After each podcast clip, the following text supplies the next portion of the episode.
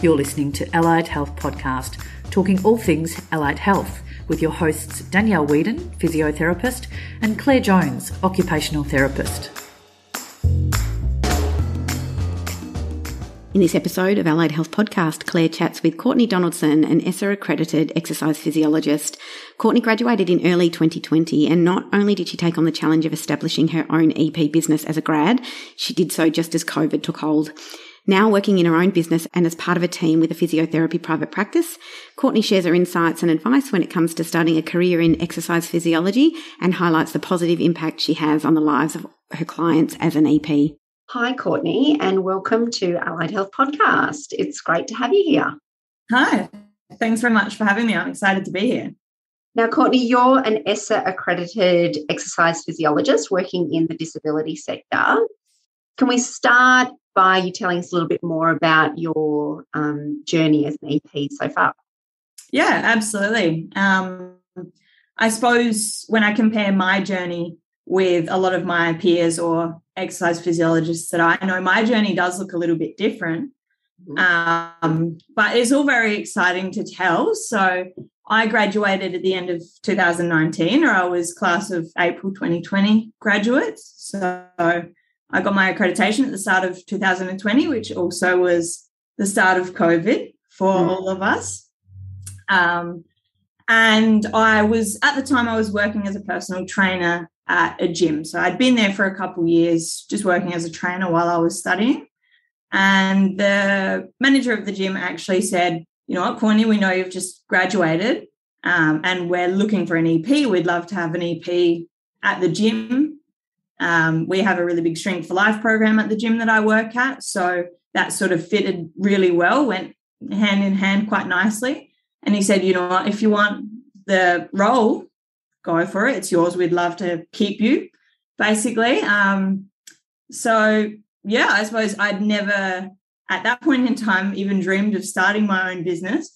And there I was as a new graduate. Um, and at the start of the COVID pandemic, starting my own business, um, which was daunting. And it all happened so quickly that I probably didn't even get much of a chance to sit down and think, okay, what am I actually doing here? Um, so that's where my exercise physiology journey really begun, I suppose. Um, and it started slowly. And then, of course, we got into the thick of the pandemic and we were all in well, South Australia was in a sort of semi-lockdown state where gyms were closed, but exercise physiologists were still essential. So, luckily enough, um, our gym being family owned, they were happy enough to give me the keys and say, you know, use the space as you need to. So they were all doing personal training sessions outdoors. And I was lucky enough to stay in the gym and work with my clients in the gym. But it was a slow start, you know, um, building up my client base in the beginning.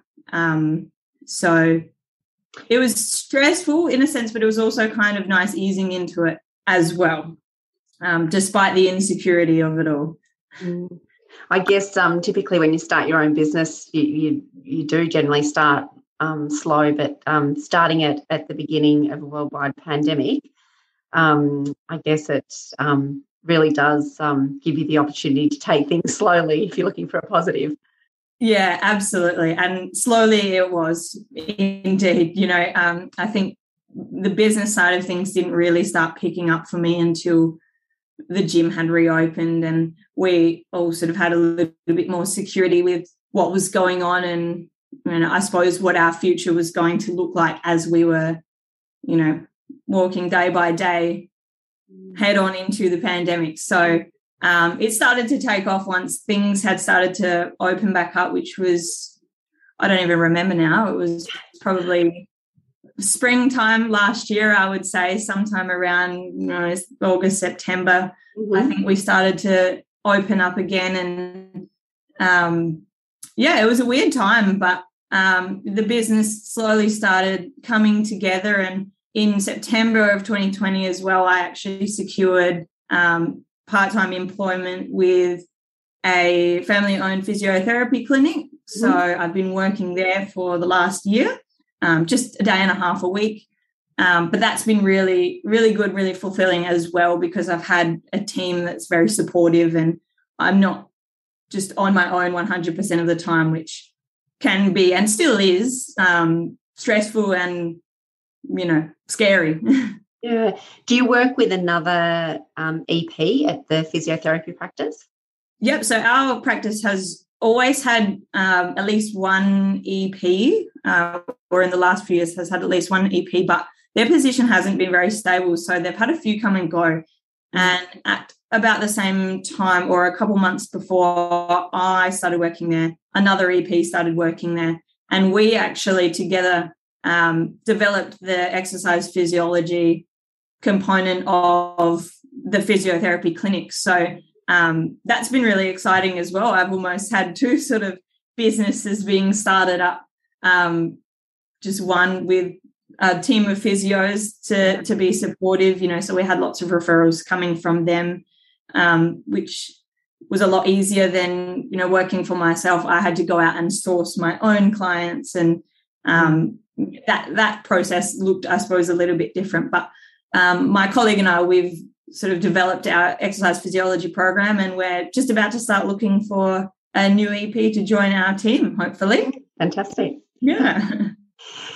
So, uh, working in the two roles, so um, working for your own business, Move Better Exercise Physiology, and working with the physiotherapy practice. What does um, what does a typical day look like in both roles? What does it look like in um, in your own business to start with? Yeah, I mean, I suppose the services that are offered between my business and the physiotherapy clinic look pretty similar. Um, my business is run out of a gym. Uh, over at my other role, it's out of a physiotherapy clinic. So there is a small gym space. Um, over at Move Better, I have the freedom to run around an entire gym. So I have a lot more equipment and um, you know machines and things to play with. Um, but as for my day to day, looks pretty well similar, I would say, um, in that I see on both ends a handful of NDIS clients, and I also have a little bit of the other stuff um, come through, like Medicare and DVA, and even some private paying patients coming through from time to time as well. So, um, you know, it looks pretty well similar. Most days I'll have um, some kind of in clinic or in gym work where people come in and they see me. Um, and other times of the day, I'll be heading out doing home visits, visiting people in their home or in their retirement village or wherever it is that they're staying and doing exercise services at their house. So there's a bit of both of those going on um, on you know with both businesses. So nice and busy. Hmm. And in terms of running your own business, what do you need to do outside of seeing your clients face to face? What else is involved?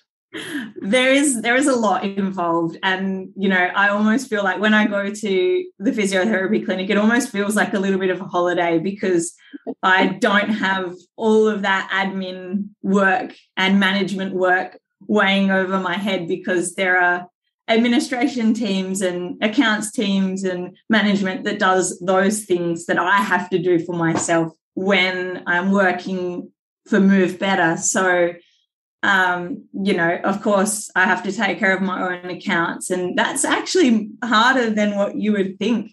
Um, you know, especially when there's a third party payer involved. Often, you know, invoices aren't paid on time, and you're chasing up plan managers or um, you know case coordinators or whoever it is that's paying their clients bills to me um, there's a lot of that involved so you know bookkeeping making sure you're always on top of having those things assigned to sessions or patients or um, things like that you know sending out invoicing and even just the tax side of things is always doing, you know, my head in. I have to make my own HECS contributions and my own superannuation contributions. And these are things that I didn't think about before I started my own business. So I am very lucky enough to have a very good tax accountant who is just all on top of that for me and he keeps me in check. He's always chasing up the things that I need to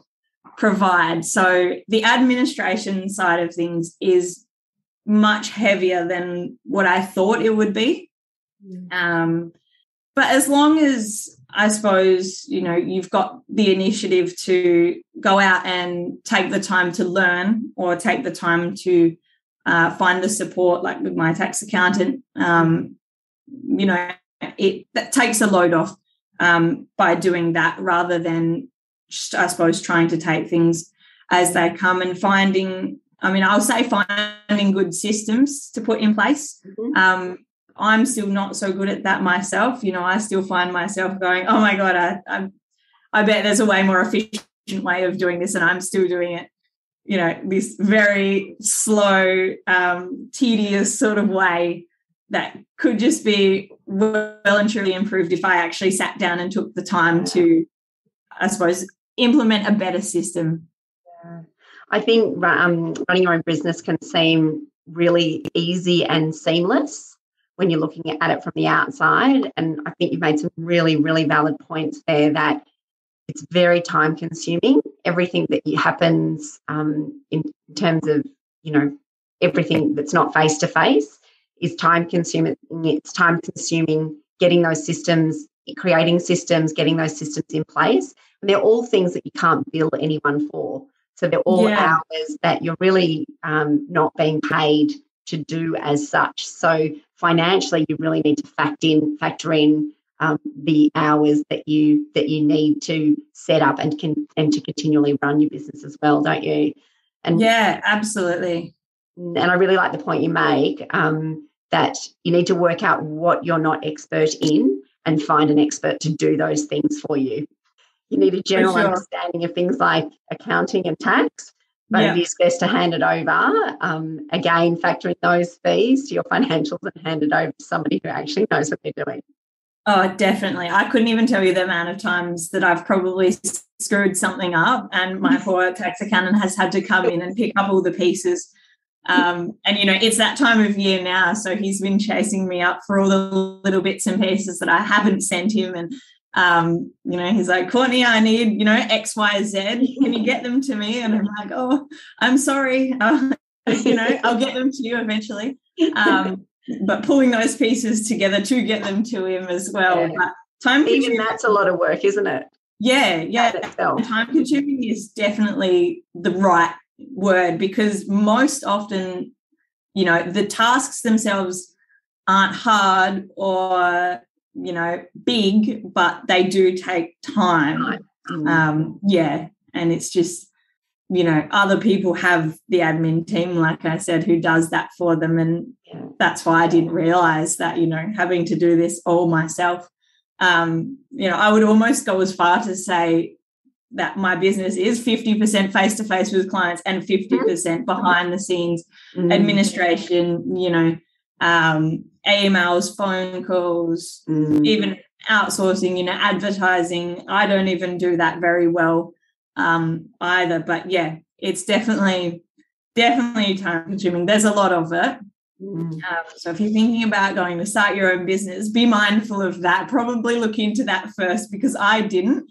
And I was hit by a train with administration work. so, given you've got experience starting your own business as a grad and working um, as an employed EP with a physio practice, what advice would you give graduates who might be contemplating going down either pathway or maybe even down both yeah. as you have done? Yeah. Um, key pieces of information there, key pieces of advice, sorry. Uh, yeah, look, there's probably a few that pop to mind immediately. I mean, like I said before, if you're thinking about going out and starting your own business, do your homework first. um, because I think, mm, you know, like I mentioned previously, it is scary and it is daunting. And, you know, more often than not, you're probably just going to be doing it yourself. Um, so, doing your homework, making sure that you know what is involved before taking that big leap. If I could do my time over, I would have looked you know looked far more into it before stepping right on in because I did step right on in and I thought, yeah, what a great idea. And, you know, I set up my ABN and I made a business name and, um, and then I went, oh my goodness, you know, I've got all of this work to do now. And even still to this day, you know, it's sort of approaching that two year mark of having my business. Still to this day, I'm faced with things where I'm like, I had to do that. Like, I didn't realize that. Or, you know, it's something that I hadn't been doing and it's just gone, you know, all this time now without having done it. And now I'm like, oh my goodness.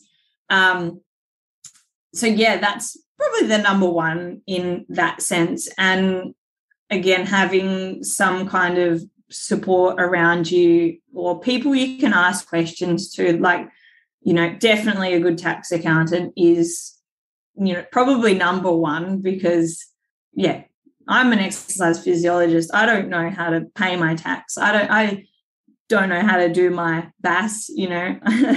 Um, mm. that's super important. But in terms of exercise physiology as a job in general um, finding, I suppose, a team that you can work in and you can work well with, um, because it can be very hard on your own. Um, so if you find a you know a workplace or a team that you seem to gel really well with, and you're all on the same page in terms of philosophies and ideologies and things like that. I think that's very important. And that's, I'm very lucky to have that over at the physiotherapy clinic. You know, we all have very similar philosophies and um, I suppose you know and we're all very passionate about what we do which makes our job that much easier to do because you know if you like what you do you don't work a day in your life so so true and so working at the physio practice once you i know that you, you started in that role what about six months after starting your own business what did it feel like then to have that that that clinical support and um, exposure to experience and professional development? How did yeah, it feel think, as opposed to working working on your own? I think my um, skills as an exercise physiologist have definitely improved. You know, double, triple what they did in that first six months, mm. um, because I have had people to ask questions to. I have had a team to bounce off. Um, I have had access to far more professional development opportunities than I had on my own. Mm-hmm. Um, so I think my skills and my knowledge is, you know, a huge improvement mm-hmm. from just joining a team. Um, and my confidence as well. My confidence on my own, you know, I suppose you could say that I was confident because I was confident enough to go out and start my own business. Yeah. Yeah. But you know, I, in the beginning, I still thought, you know, I don't even, I don't know what an exercise physiologist does. I'd sit in an initial assessment and go, oh my God, I don't, I don't know what to do.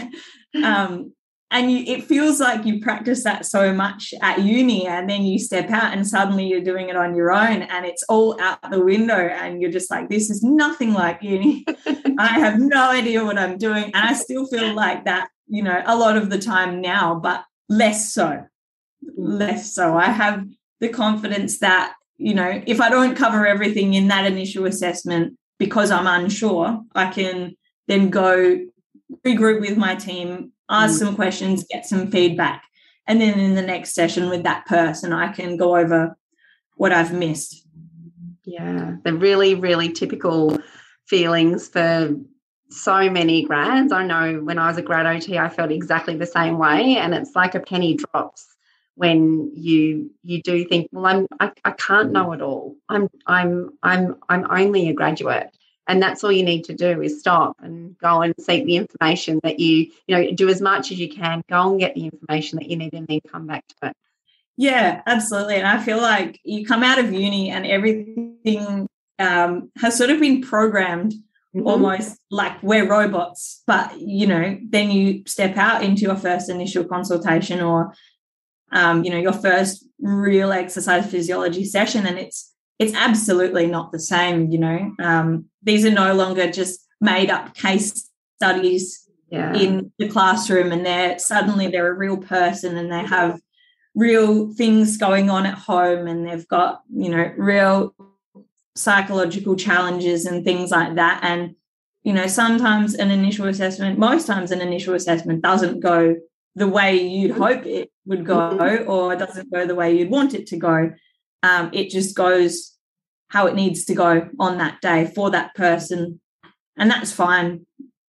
Yeah. I think uh, as a grad, I often had these expectations around what how it should run and how it should be and what it should look like.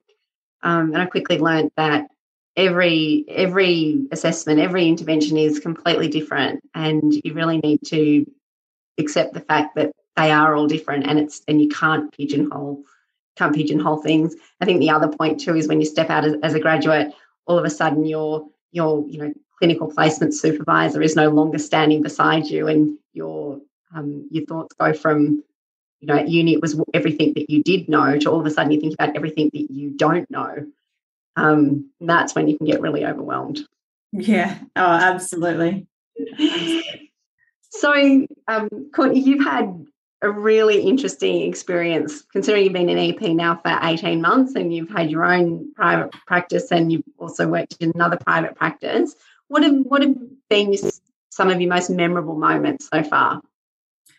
Oh, there are just there are too many memorable moments to count. And, you know, there are memorable moments most days, I think, especially working, um, you know, with NDIS participants. That is often super duper rewarding. And, um, you know, I'm always celebrating the wins. But um, one of my most memorable moments is, and this client was actually someone who was handed over to me when I was a personal trainer, and he's um, still working with me to this day. Um, and I've had permission from him to share a little bit about his story. So he, like I said, started working with me when I was a personal trainer. Um, he actually has a diagnosis of cerebral palsy. So he mobilizes full time in a wheelchair. Um, he sometimes uses a walking frame to get around his house, but for the most part, he is just in his wheelchair. Um, and he was going to the gym and working with a personal trainer before he started working with me.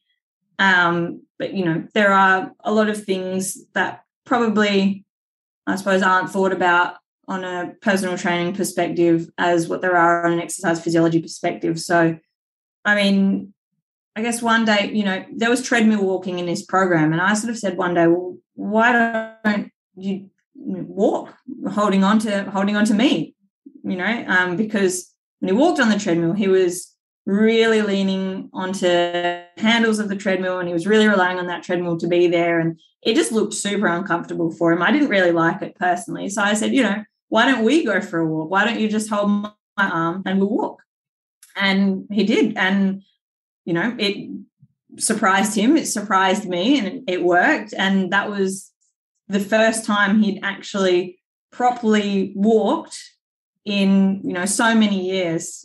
Um, he'd sort of walked without his frame by scaling across the wall when it was you know really necessary, and that's usually when somewhere is inaccessible, like a bathroom out in public or something like that. But I suppose that's not really considered actually walking, going for a walk. So, you know, why don't you just hold on to my arm? And off we went and we walked around the gym and we gradually started adding obstacles and then we were going upstairs into the second ground floor of the gym and we were walking around upstairs and you know now he can walk comfortably everywhere as long as he's got someone to hold on to so he feels now that he can access public spaces a lot more comfortably mm. because he's been able to build up this confidence and this mobility with his walking so that's you know been something that's just been so fantastic for me to be a part of mm. um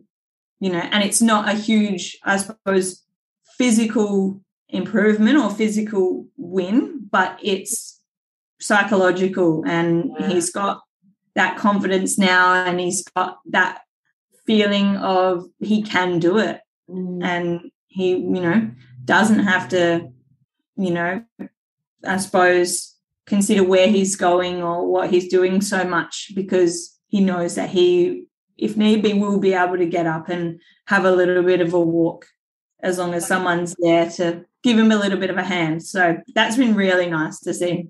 And it, it must have had such a positive impact on his um, functional ability in, in terms of just accessing, you know, his, his, you know, space around his house and accessing outdoors.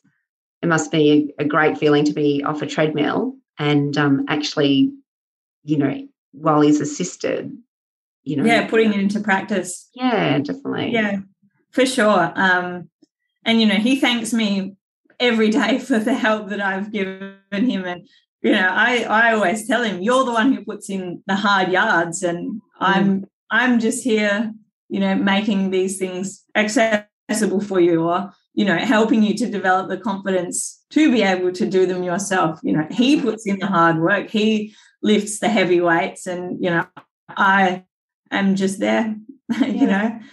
And have you, in terms of um, in terms of working within the NDIS scheme and working with this um, gentleman in particular, have you have you uh, often treating practitioners are in a position where they can advocate for you know, more services? Have you have you had any any involvement in in, that capacity with this yeah, particular um, client or other clients?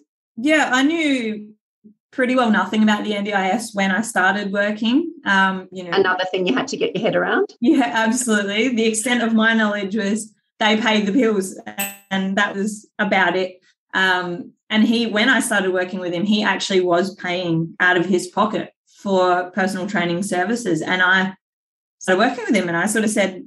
No, what are you doing? Like, why are you paying for this? The NDIS should be paying for it because, you know, you're eligible for that yeah. Um, and he was like, oh, you know, they give me my wheelchair every five years, and that's the only thing that they've ever paid for. Um, and yeah, he was one of those people that sort of got lost, I suppose, in the cracks. He's um, he's 28 now, and he I think was with Disability SA before the mm. NDIS was brought into effect, and so he automatically got put onto the NDIS but he never had the education around you know what services he was able to claim through the NDIS. So that's when I sort of decided to take the time to do a bit of learning about what the NDIS is and what you know services people can claim through the NDIS and you know that's when we started to um, really hone in on his NDIS plan and start to gather you know the funds in the budgets that he needs basically so there are so many things that he needed that he was never mm. getting still mm-hmm. doesn't get um, so it's an ongoing battle unfortunately um, but we are getting there you know he's no longer paying for these services out of his own pocket. So he's able to um, you know use his money for the things that he wants um, you know and he's able to save money now. He never had savings before because he was paying for you know physical therapy of sorts because that's what helped him you know mentally and physically um, and that was his entire disability pension pretty well gone once he'd paid for all of that so yeah i sort of stepped into a little mini advocating role for him in a sense um, and it's been a journey and you know i think i'm so much better off for it now because i'm able to provide other people advice that I wasn't once able to provide. And um, and I think I'm even able to you know provide better recommendations in my progress reports at the end of someone's plan now than I was ever able to before because I just have so much of a better understanding of what the NDIS is looking for and um, I suppose all those little you know nooks and crannies of the NDIS that you're never sort of really aware of until you start digging down those rabbit holes and yeah yeah. finding that information. Yeah.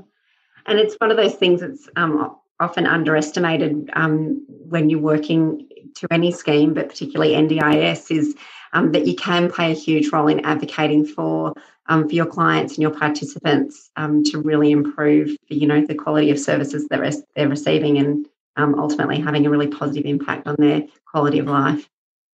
Yeah, absolutely. And you know, while it is a battle at the moment, it is very stressful for him because he's constantly worrying about, you know, we don't have enough money and what are we going to do and mm. things like that. But I've got to keep reminding him that, you know, you never had these services before. Like this yeah. is this is a win so far. You know, we will keep working at it.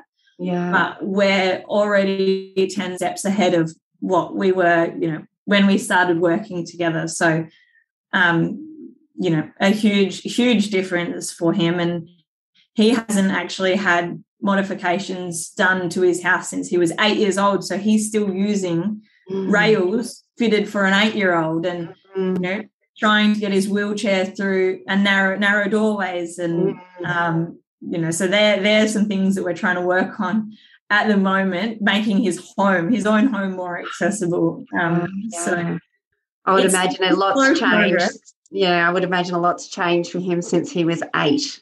I'm sure his yeah. the wheelchair size alone has increased Absolutely. significantly. I hope it has. Anyway. Well, thanks so much for joining me today, Courtney. It's been so interesting to hear your your journey so far, in particular because you have gone down that um, that you know private practice stream and gone into another practice. Um, and I'm sure that for all the you know student um, EPs and early career EPs out there um, who've been listening, um, the advice and information that you've shared has been really, really valuable. So thank you. Yeah, thanks very much for having me. You know, I do like to help people, and that's why I work the job that I work. So I hope that some things I've shared today are able to help some of those new grads or some students that are still trying to decide what it is they want to do when they finish uni um, you know, that'd be great if I can help some more people. Fantastic. Thanks, Courtney. No worries. Thanks, Claire. We hope you enjoyed listening to the Allied Health podcast. In the show's notes, you'll find links to our free recruitment resources, job opportunities, and healthcare marketplace insights. To listen to new episodes, please subscribe via Apple, Google, or wherever you find your favourite podcasts. And if you've enjoyed the show, please give it a five star rating and review, and be sure to tell your therapy colleagues and friends to tune in.